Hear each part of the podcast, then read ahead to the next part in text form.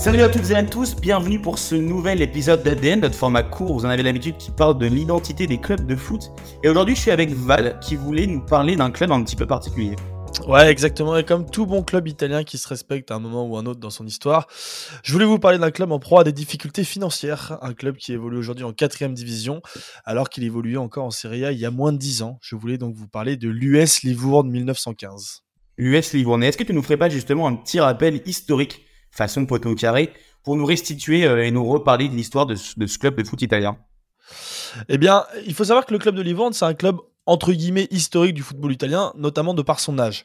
C'est un club qui a été créé en 1915 et c'est à peu près la seule chose dont on peut parler quand on énumère son palmarès.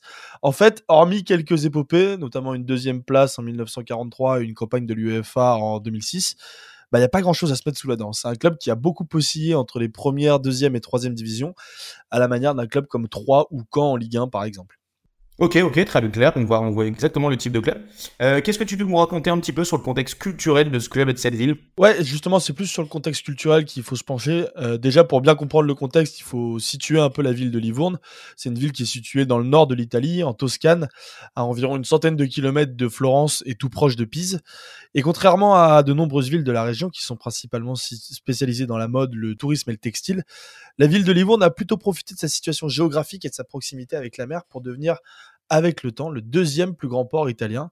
Et vous le savez, surtout toi Flo, qui dit activité portuaire, dit aussi activité ouvrière, et notamment au début du XXe siècle. Bien sûr, bien sûr. Et donc, du coup, avec ce rappel historique et culturel, j'imagine que tu vas vouloir nous parler un petit peu de politique. Bah oui, exactement. Parce que à partir des années 1910, on le sait, un petit peu partout en Europe, on va voir se développer des bastions communistes. Et évidemment, de par son activité économique et donc de la sociologie de sa population composée essentiellement de dockers et d'ouvriers, la ville va elle aussi se tourner vers l'idéologie communiste, au point de devenir la ville de création du Parti communiste italien en 1921. Ok, c'est marrant, dans une émission, on avait parlé de Bologne aussi, qui était une des capitales rouges et communiste de l'Italie. Et donc seulement six ans après la création du club de foot, je suppose que ces deux événements sont plutôt liés. Ouais, évidemment. Euh, on le dit souvent, une absence de palmarès dans un club n'implique absolument pas une absence d'identité. Et justement, l'US Livourne va littéralement s'imprégner de la culture locale et de l'identité de sa ville, à l'instar de clubs comme San Paoli ou l'Union de Berlin, par exemple. Le seul petit problème, c'est que un an seulement après la création du Parti communiste italien, bah Mussolini et son idéologie fasciste arrivent au pouvoir. Le parti va être démantelé, le stade de Livourne, en provocation aux supporters, va être renommé Stade Edaciano Mussolini, du nom de la fille du dictateur. Oh, plutôt sympa, du coup, c'est une identité, une identité du club, j'imagine, qui va se construire euh, complètement dans le, voire dans l'opposition du régime fasciste. Ouais, bah, comme un enfant qui dit de pas faire telle ou telle bêtise, bah, la première chose qu'ils vont faire, c'est faire cette bêtise. Bon, je sais pas si on peut parler de bêtise quand on parle de, du, de l'US Livourne, mais en effet, la domination fasciste va renforcer le club et ses supporters dans ses convictions. Jusque, j'imagine, à la chute de Mussolini en 1943. Ouais, alors coïncidence ou pas, l'année de la chute de Mussolini correspond au meilleur résultat en championnat de l'histoire du club, avec cette fameuse deuxième place en 1943 derrière le Torino. Et au-delà de ça, durant toute la suite du XXe siècle, euh, le club va évidemment construire son histoire autour de cette idéologie communiste. Le rouge va évidemment devenir la couleur officielle du club. Le stade va être renommé en 1971 et un véritable culte va être voué aux figures communistes du XXe siècle comme Staline ou Che Guevara, ou encore des chants révolutionnaires comme Bella Ciao sont régulièrement entonnés dans les tribunes. Ouais, pas forcément les plus belles, euh, les plus belles figures historiques. Euh, évidemment, j'imagine que l'idéologie communiste justement va bien évoluer, notamment dans les années 80-90 avec la chute de l'URSS et ces dernières années euh, au XXIe siècle. Est-ce que ça a eu un impact sur l'identité du club, des supporters? Euh, ouais, à partir de cette période, il va y avoir plusieurs évolutions pour le club. Déjà, on sait que dans les années 80, l'Italie fait face à de nombreux problèmes de violence dans les stades. Il y a des mesures répressives qui se multiplient, il y a un nombre de morts qui augmente de manière euh, malheureusement très conséquente. Et dans les années 90, il y a ce phénomène qui va plus ou moins s'apaiser. Je dis plus ou moins parce que c'est pas le cas partout, mais en tout cas, à Livourne, les différents groupes de supporters indépendants vont se regrouper sous une seule et même bannière, les brigades autonomes livournaises. Et c'est une décision qui va renforcer leur capacité d'expression en tribune. En 2004, par exemple, le club remonté en Serie A pour la première fois depuis 55 ans, et les supporters ont mis au point un immense tifo rouge avec des pancartes et une banderole avec un marteau Devant un grand soleil. Et ça, euh, quelque chose me dit que ça avait pas beaucoup de lien avec le film Red is Dead dans la Cité de la Peur. Quoi. Ouais, ok. Euh, j'avais fait un épisode il y a quelques mois justement, et notamment sur les clubs italiens qui étaient très présents, sur les jumelages et les amitiés entre groupes de supporters, que ce soit dans un même pays ou à l'étranger. Est-ce qu'il y a des exemples comme ça du coup avec Livourne Ouais, bah j'ai cité tout à l'heure St. Pauli en Allemagne, euh, puisque c'est évidemment un, club ami de Livourne, enfin en tout cas les supporters sont amis.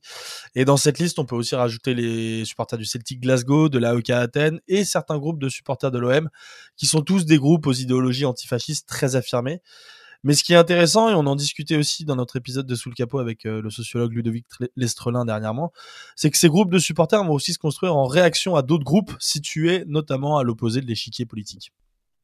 Je suppose évidemment qu'en Italie, il y en a quelques-uns. On peut penser par exemple aux supporters et aux groupes de la Lazio ou du Hellas Vérone. Bah oui, exactement, qui sont des groupes très marqués à l'extrême droite et proches de l'idéologie fasciste. Il y a eu des affrontements souvent assez violents entre ces groupes-là, et il y a un exemple qui est particulièrement éloquent. C'est en 2004, dans un match qui oppose la Lazio et Livourne, le fameux Paolo Di Cagno euh, était venu célébrer un but devant les supporters livournais en faisant un salut romain qui est évidemment un emblème fasciste. Le match avait évidemment été arrêté et des affrontements avaient eu lieu. Et sinon, en termes de moquerie un petit peu plus fine, il y a aussi cette histoire euh, faite par les supporters livournais, justement, quand une photo de Silvio Berlusconi, que évidemment les supporters livournais détestent, euh, portant un bandana euh, après une grève de cheveux avait fuité. Évidemment, tous les supporters avaient fait le déplacement à San Siro avec des bandanas pour se moquer justement de Silvio Berlusconi. Bon, et évidemment, comme beaucoup de clubs italiens, Livourne n'y a pas échappé. Il y a eu beaucoup de problèmes financiers de redescendre dans des divisions inférieures, voire dans les bas-fonds du foot italien où en est le club aujourd'hui et comment a évolué euh, ce club justement? Bah, évidemment, les supporters continuent de mener des actions à l'intérieur du stade en fonction de leur idéologie. Par exemple, il y a eu des drapeaux de soutien à la Palestine, mais aussi à l'extérieur du stade, comme des récoltes de fonds ou de nourriture pour les victimes des tremblements de terre de l'Aquila en 2009 ou en Haïti en 2010. Le problème, c'est que le paysage politique italien, européen et européen a évolué. On assiste depuis une quinzaine d'années, évidemment, à une extrême droitisation de la vie politique et l'Italie euh, ne démord pas à la règle et évidemment très ce, par ce fléau-là. Et la ville de Livourne n'y a pas échappé non plus. Disons que les idéaux sont évidemment toujours présents dans les tribunes et chez les ultra-livournais, mais qu'il y a une vraie réalité politique qui fait que ces derniers sont peut-être un petit peu moins fervents qu'auparavant. Euh, néanmoins, depuis le rachat du club il y a deux ans, le club semble euh, avoir pris un nouveau tournant en s'appuyant notamment sur des joueurs locaux et en créant par exemple un partenariat avec la Ternana Calcio, qui est une équipe de série B qui a une histoire quasi similaire à celle de la ville de Livourne dont les ultras sont évidemment amis, et qui est entraîné par Cristiano Lucarelli, qui est la légende en tant que joueur de Livourne et qui est notamment connu pour ses engagements politiques. Donc voilà, un renouveau qui permet d'espérer un futur peut-être un petit peu plus radieux pour ce club très ancien d'Italie. Bah, c'est tout ce qu'on espère pour ce club et les supporters livournais. Merci beaucoup, c'était super intéressant. Et puis bah à tous, on se retrouve très très bientôt, très vite sur 11e art, notamment avec un, un poteau carré qui va arriver très vite.